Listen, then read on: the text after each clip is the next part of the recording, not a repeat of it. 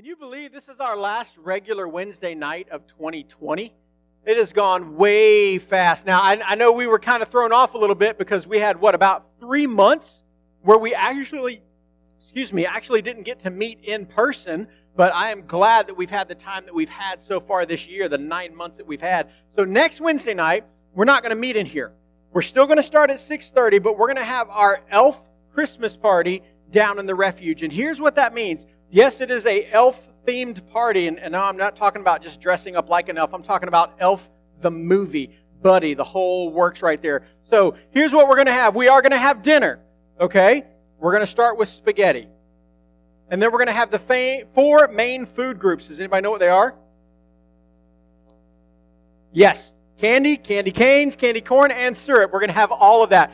Now, it is Hey, it is totally optional if you want to put that stuff on your spaghetti, but I would really love to see somebody do that next Wednesday night, okay? What's that? I know you're going to do it, Daniel. I can count on you. So we're going to be down there. Hey, we're going to have fun. We got a game or two, and then we'll do dinner, and then we're going to turn on the movie and just let it play. So we'll start at 6.30. We'll probably end around 8.30 or so. Some of you don't have to go to school on Thursday morning, so hopefully your parents will let you stay a little bit longer. But let's plan on having a good time. But here's what you also need to do. If you're going to come to an elf party, that means you got to dress up a little bit.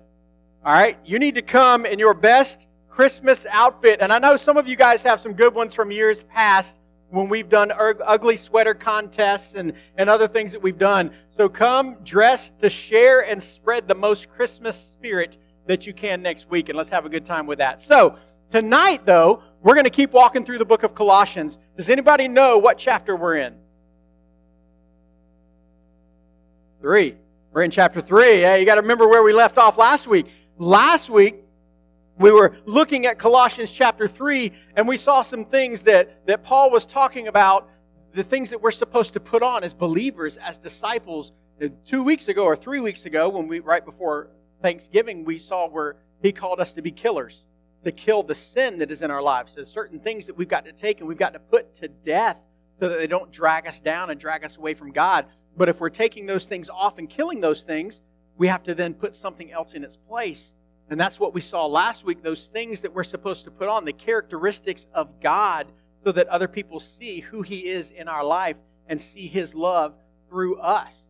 So, tonight, as we continue to finish up chapter 3, and that's what we're going to do tonight, we're going to go all the way to the end of chapter 3, starting in verse 18, and step one verse into chapter 4. Because let me let you guys in on a little secret. When the original scriptures were written, there were not chapters and verses broken down the way we have them in our Bible now. So sometimes those ideas, those theological concepts, tend to span some of those verses and some of those chapters. So we're going to go from verse 18 in chapter 3 all the way to verse 1 in chapter 4. But before we read those, I'm going to ask you guys the questions I always ask because I want you to know what we're reading it and what the context of it was when it was written. So, who wrote the book of Colossians?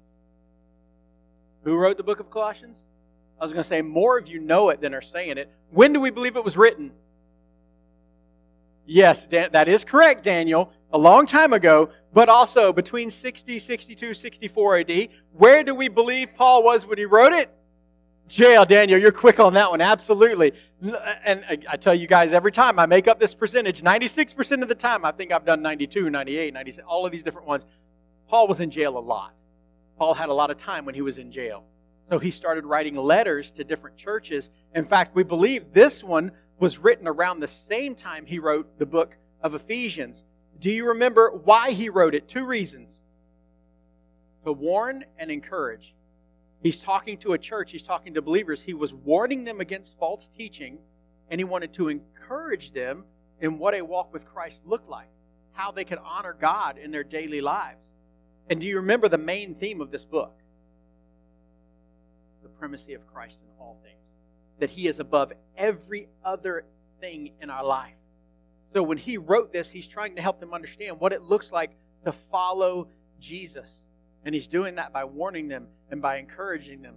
So I'm going to ask you guys to do what I ask you to do every week. I'm going to ask you to stand in honor of the reading of God's Word. And I've got a, a guest reader tonight who is home from college for a little bit. Mr. Jordan Billups, come on up here and read this for us tonight. Colossians chapter 3, verses 18 through chapter 4, verse 1. Wives, submit to your husbands as it is fitting in the Lord. Husbands, love your wives, and do not be harsh with them. Children, obey your parents in everything, for this pleases the Lord. Fathers, do not provoke your children, lest they become discouraged. Bondservants, obey in everything those who are your earthly masters, not by way of eye servants as people pleasers, but with sincerity of heart, fearing the Lord. Whatever you do, work heartily as for the Lord and not for men, knowing from the Lord you will receive the inheritance as your reward. You are serving serving the Lord Christ, for the wrongdoer will be paid back for the wrong he has done, and there is no partiality. Give me a second. Masters, treat your bondservants justly and fairly, knowing that you are also have a master in heaven bow your heads. Lord, thank you for this day. Thank you for bringing out everybody to church, Lord God. Um, be with everybody as we take our finals and exams and keep us safe. Bless this message that we're about to see. In Jesus' name we do pray. Amen. Amen. All right. Thank you, Jordan. You guys can be seated. Now, as you're listening to that passage, he's talking about wives and husbands and masters and bondservants. And, and that's, that seems kind of weird for us because we read words like that and, and we think those things don't really apply to us, but there is at least one part in there that directly applies to you now. What Paul starts doing is he's been talking about how to live this life as a believer. So here in this passage, he starts giving specific directions to six groups of people. He talks about wives, husbands, children, fathers, bondservants, and masters. And while almost all of these don't apply to you right now, at some point in time, they may have application in your life. You may be, guys, you may be a husband one day. You may be a father one day. Ladies, you may be a wife one day. You may hopefully will never be a master with bond servants, and we'll get into what that means there. But you may be a boss one day. You may be an employee one day. And you have the opportunity to reflect Christ in all of those relationships. So that's what Paul is doing here. He's bringing these things to light because these were common things then. And, and, and it's kind of like this. When we hear something that we think, and, and tell me if I'm the only one that does this sometimes. You hear something that you think, well, that applies to somebody else, that doesn't really apply to me, and you kind of turn off your ears and turn off your brain, right? It's, it's like, you guys ever seen the uh, Charlie Brown Christmas? Anybody ever seen that? And what does the teacher sound like? Wah, wah, wah, wah, wah, wah. That's what we do when we start to hear things that don't apply to us. We go, wah, wah, wah. I'll get to that later. But what we need to do here is we pay attention. You guys, if you've got older brothers and sisters, I know I learned this really quickly. Sometimes you can watch your older brothers and sisters get in trouble with your parents, and you learn real fast, now I know what not to do. Or now I know what I should have done instead of what they did. And that's the same situation here. Even though this may not apply directly to you right now, this is good information that can help you down the road. It can help you learn what you should do or what you should not do at some point in life. So let's just walk through these verses here, starting in verse 18. And this is this is always a fun, controversial one when you start reading verses like this. Wives, submit to your husbands as is fitting in the Lord. So straight up, Paul says, Wives, you are told here, you are submit to the leadership of your husband. Now, I know, ladies, almost every one of you in here right now, you are not a wife. Hopefully, you will be someday, okay? And this is talking about, well, before we get in, even get into that, some people, when you read a passage like this, or a verse like this, or, or in Ephesians chapter 5, where you see Paul talking like this again, some people will start to argue that the Bible is oppressive to women because of verses like this, where it says, Wives, submit to your husband. But the truth is, that's not the case at all. If you go through and you read Scripture and you see how this is played out, this is a book that has actually elevated the status and role of women way above what the first century culture would have seen them as. And even today, the Bible teaches that men and women were created in the image of God. Both of us are image bearers. The Bible also teaches that Jesus was born in the flesh, lived a sinless life, died, sacrificed himself on the cross to pay for the penalty for the sins of men and women. You see, in, in this first century culture, that kind of talk, that kind of idea, that was unheard of. It's not just then, but even now. It's a book that elevates women, especially in the marriage relationship, because here's what it doesn't say it doesn't say, wives, obey your husband. It says, wives, submit to your husband. Submission is a choice, it's not blind obedience. It's ladies saying, I'm going to choose in order to honor God to submit to my husband. It doesn't say, woman, go make me a sandwich and you just got to go do it. That's not what that's talking about.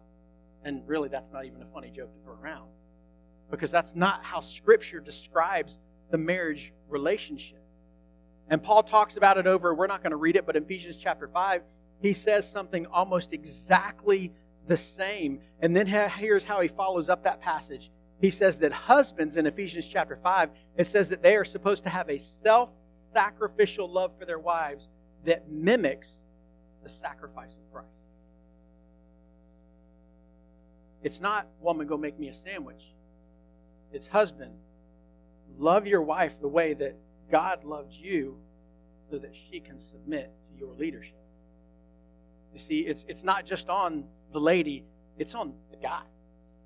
That's where a bulk of this responsibility lays right here. And this is huge because in the Jewish, Greek, and Roman cultures that day, they basically saw women as second class citizens. So for Scripture, for Paul to write this and to tell this to a church, that's huge. Paul is saying, wives, submit to your husbands. This is fitting, it's appropriate in the, in the Lord. And when you do this, you have the opportunity put the spotlight on the gospel of Jesus. Because your submission to your husband is not just some out of some duty and obedience you have, it is out of the fact that you are submitting to Christ. And as you submit to Christ, you are able to submit to your husband.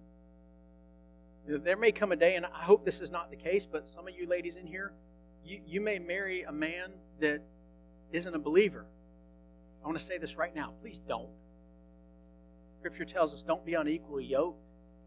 Be with a guy that is going to sacrifice himself the way that Christ laid down his life, that is going to seek to lead you and lead your family in the way that God has designed, in the way that God has set up. If you're starting down that road right now, I'm going to ask you, get off of that road. But he's saying that you're supposed to be able to submit to a husband and wives. When you do that, you are bringing the spotlight on the gospel because submission is a choice. Jesus Christ willingly went to the cross. Ladies, you willingly choose to submit to your husband. But then Paul turns it around and he lays it at the feet of the husband in the very next line. He says in verse 19, Husbands, love your wives and do not be harsh with them. Now, as I said in Ephesians chapter 5, he gives a little bit more explanation about the husband and how they're supposed to give themselves up the way Christ gave himself up for the church. Here he just says, Love your wives and do not be harsh with them. There's two commands given here. The first one, that's a common one that we see, it's husbands, love your wives. Now, the difference here in this next command, he says, Do not be harsh with them. Here's what this means, guys. That means as a husband, when that time comes for you one day, you need to be concerned with your wife's thoughts and her feelings. Okay? It's it's very easy for us as guys sometimes, and, and, and maybe this is just me, but I think it's a little more typical than that. But sometimes we are very logical in the way that we think. And emotions don't always play into that. Okay? And I'm not saying women, you're just emotional. Please don't mishear me there. What I'm saying is sometimes it's easy for us as guys just to write people off because we think we're being the most logical person in the room. And that's not always the case. And I have learned that the hard way over and over and over in my own marriage. Just because I think that's the way things should be doesn't mean I have the best idea or best thoughts or best feelings on what's actually going on. So Paul says, Husbands, don't be harsh with your wives in the time that this was written, and still in many cultures around the world today, a woman's feelings and a woman's thoughts are usually seen as irrelevant. So Paul is saying, hey, you, you need to elevate that position in your family and in your marriage. You need to be willing to sacrifice. You need to be willing to lay yourself down to love your wife in such a way that she feels loved and appreciated and protected and taken care of. That's what Paul's talking about here. Guys, that's a huge responsibility. So I'm going to tell you this right now. If you're not willing to start thinking that way and head down that road, don't have a girlfriend right now. Okay? Because the whole point of dating, or dating as we call it, the whole goal of being in a relationship is to move towards marriage. And if you're in sixth, seventh, eighth grade, high school right now, and you're just in a relationship because you just want to have somebody, that's using somebody. That's not the way Scripture lines it out. And I know this sounds kind of harsh and kind of heavy, but I just I want to be real with you guys. That's what Scripture says. And if we're supposed to be living as disciples of Jesus, living our lives according to Scripture, then we've got to pay attention to every single part of it. You don't become the ideal husband that you want to be when you get married. You start becoming that man right now. Ladies, you don't become that woman that you want to be.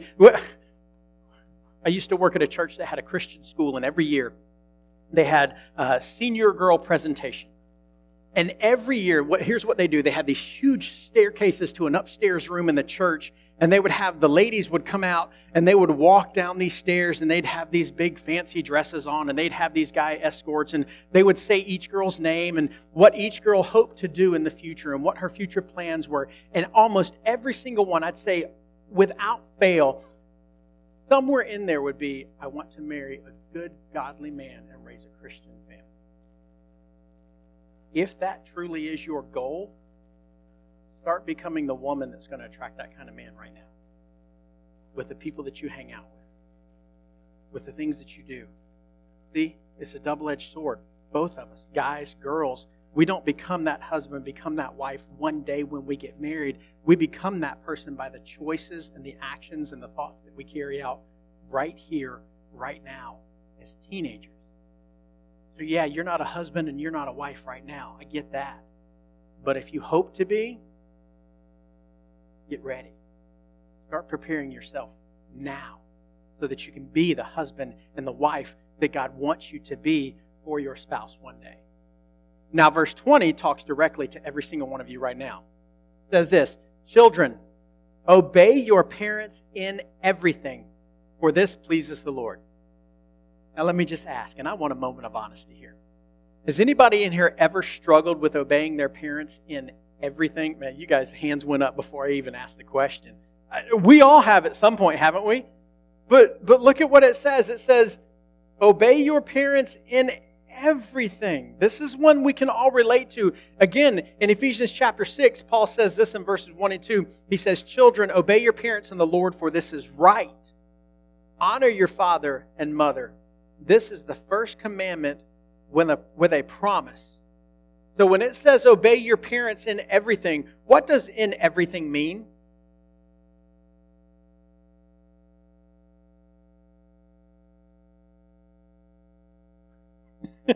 keeps going.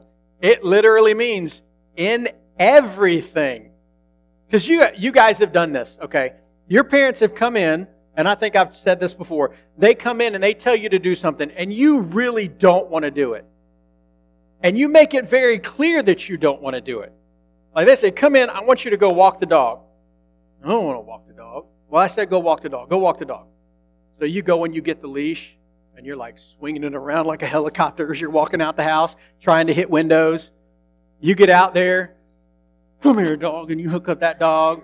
And the dog's walking slow. Go faster. I want to get out of here. Anybody ever do? Uh, I don't want to know if you ever did that. But we do that. Or, or clean up your room and you start kicking stuff under the bed. You start throwing stuff in the closet, slamming the door, hoping it won't pop back open. You got a little deadbolt on there to keep it closed.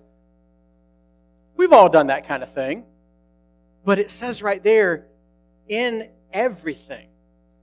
As, as children, we're supposed to give 100% of obedience to our parents because that's the authority that God has established in your life at this stage of your life. Now, that begins to change. That relationship changes as you get older and you move out and you get married and have your own family. And there's other passages that talk about that. But right now, where you are at this point in your life, you're supposed to obey your parents in every area of your life, even when you don't feel like it, because it says it's pleasing to the Lord. What that does is that reminds us that when you are obedient to your parents now, you are being obedient to God.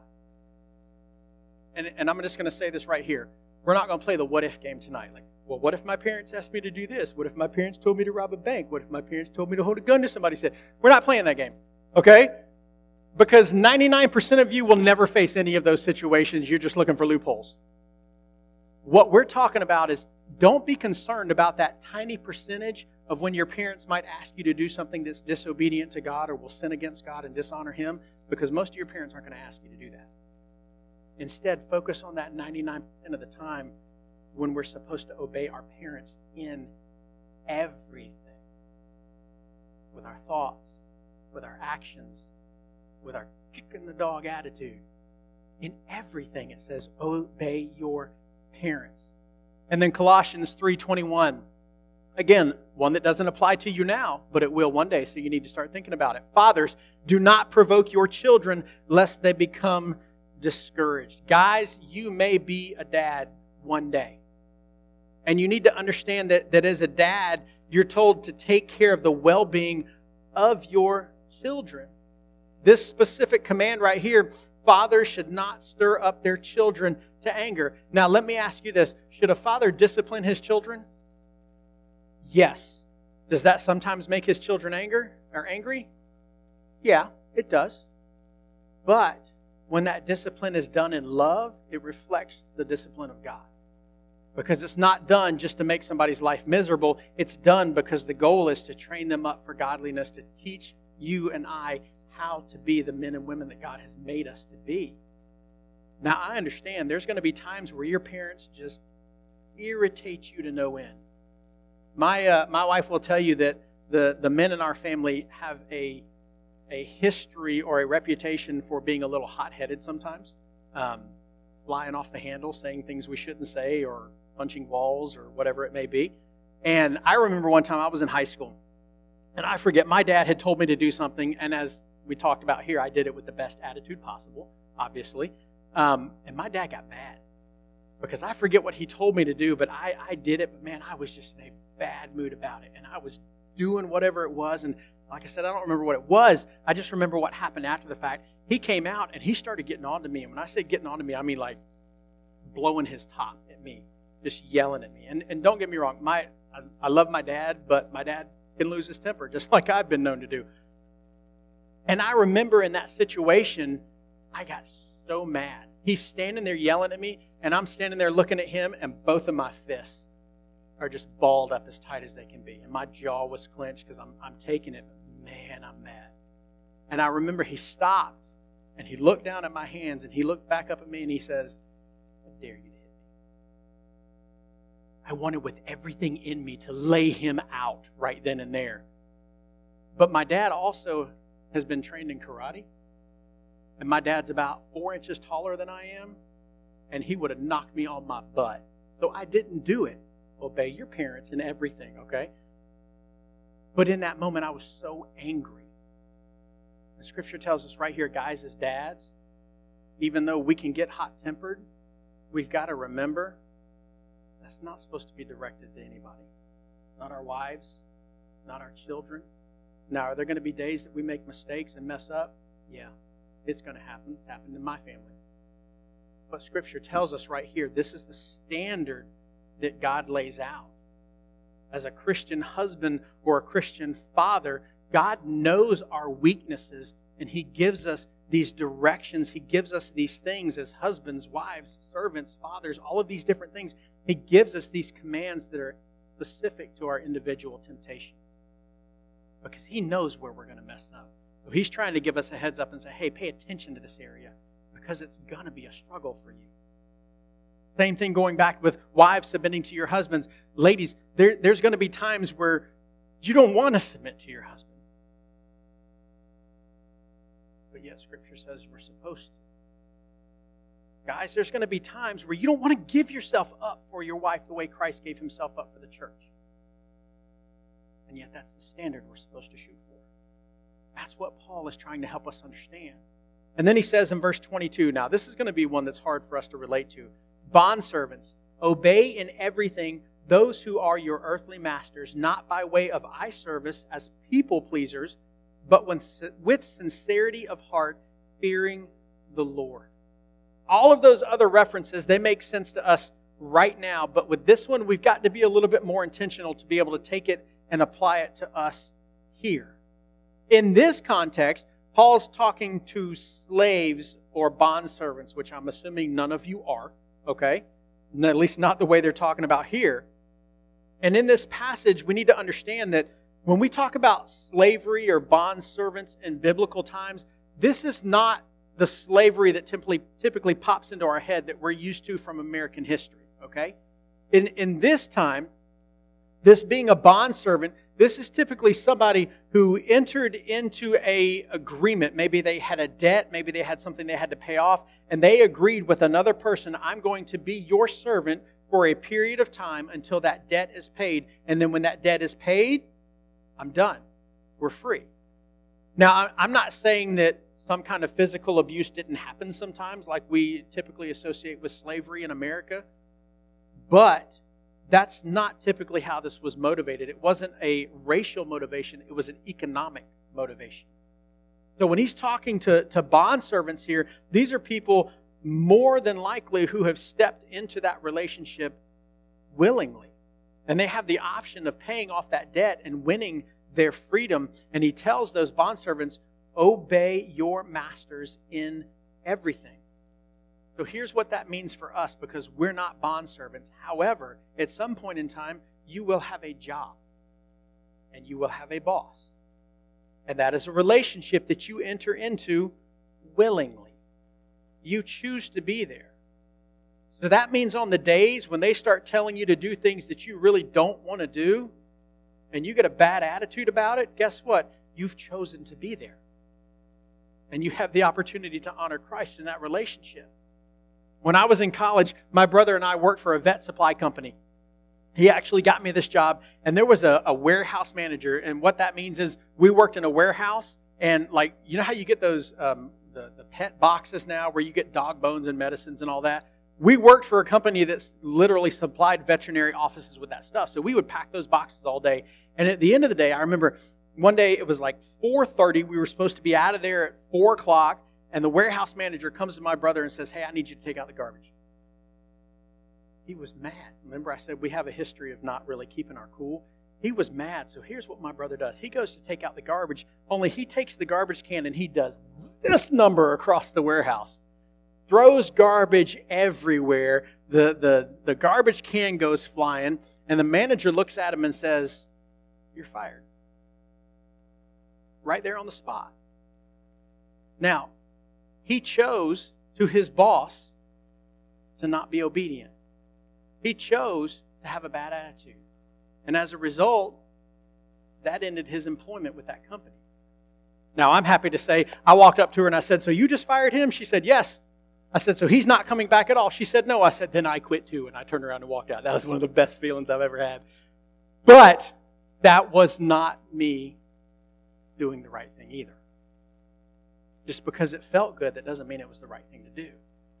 And what Paul is talking about here, he's saying that, that when you know the right thing to do and you've got a boss, you are supposed to work for them. You are supposed to serve them as though you are working for God.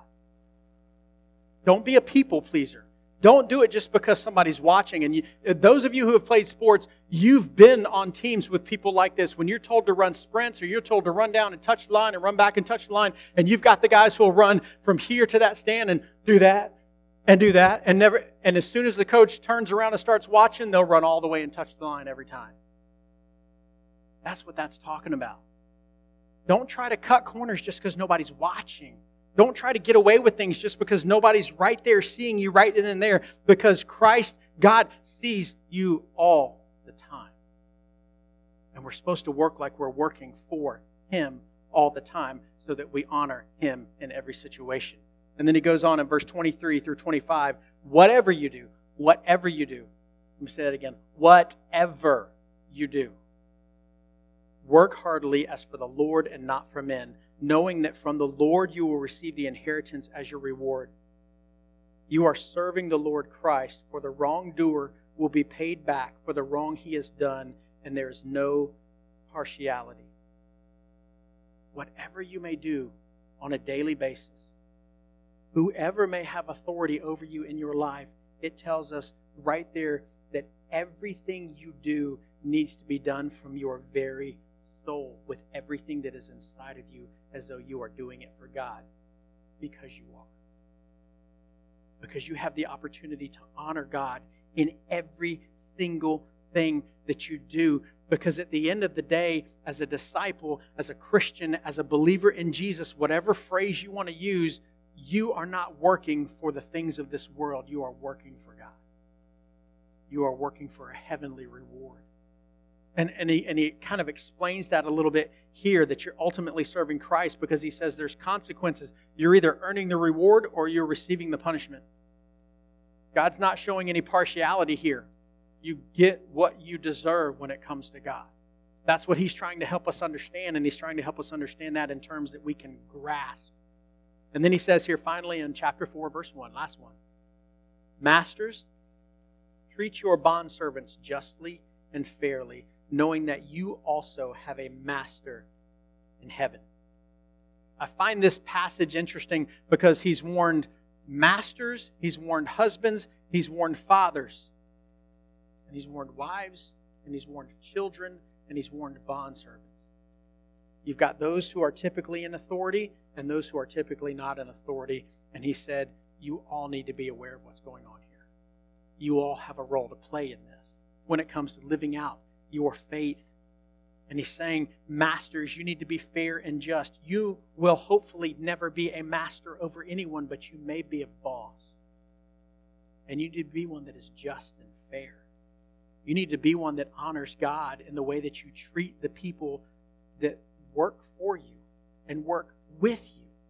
And that's what Paul is trying to help us to see here. Everything that we do, everything that we do has to be done because it is supposed to be done to please God. Scripture tells us we are commanded to serve others the way that Jesus served others. We're commanded to elevate others the way that Jesus elevated others. We are commanded to love others the way that Jesus loved others. So what? So, what does that mean for you right here, right now, with a week and a half left of school in your current situation?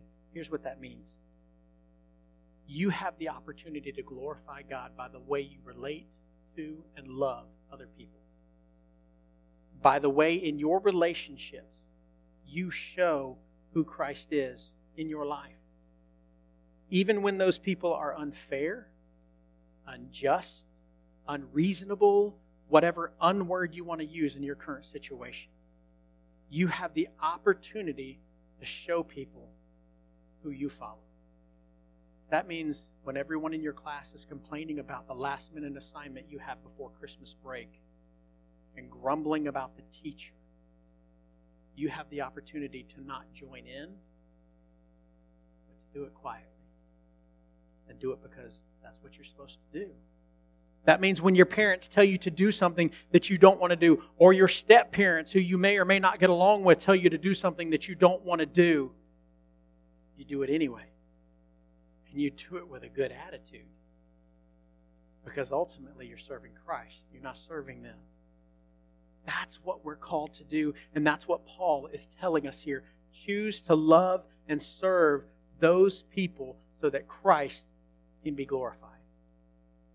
So that other people can look at you and wonder, why do you respond the way you do when everybody else is responding differently? Choose to serve and love others the way that Christ chose to serve and love others. And when we do that, He is glorified above all else. Remember, preeminence of Christ. Christ above everything. That includes our attitudes and our obedience. Let's pray. God, we thank you. We thank you for the opportunity you've given us to be here tonight. God, I thank you that as, as, we walk through passages like this that sometimes seem so foreign because they don't relate to our lives right here in this moment, God, we can still learn things about who you've called us to be and what you want us to do to show people who you are. God, help us to love others. Help us to serve others the way that Christ has done that for each one of us. The way he laid down his life on a cross to forgive us of our sins. God, I pray, I pray that if there's anybody in here tonight, they've they've never come to the point, God, where they know that Jesus died for them. God, help them right now to grasp that. I pray that you help them understand that the only way, only way we can be forgiven is through the blood of Jesus and his resurrection. And if you're here tonight and you've never put your faith and trust in Jesus, you struggle with being obedient to your parents or your boss or your coach or, or all of those things. But more importantly, you don't know what it means to be obedient to God because you've never put your faith and trust in Him. I would love to talk to you about that. And as we end tonight, I'm going to be standing up here during the last song, and at the end, come talk to me or talk to one of the other adults in the room. We would love to show you what Scripture says about putting your faith and trust in Jesus and how you can know that love and grace and mercy and compassion that He gives us. God, I pray for each person in this room. Help us to honor you through the way that we interact with others. It's in Jesus' name we pray.